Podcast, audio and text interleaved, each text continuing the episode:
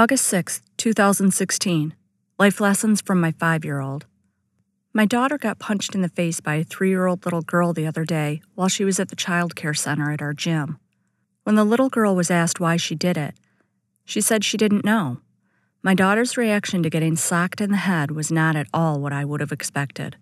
She didn't retaliate, she didn't cry, she told an adult and went about her business. This very minor random act of violence didn't bring her down one bit. This made me very proud and very confused.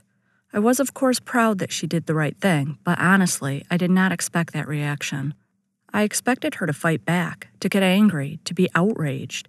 I expected her to think that the other child's actions was about her in some way. I expected her to internalize the other child's anger or frustration or fear. I expected her to act like me, my little mini me is so much smarter than I am, though.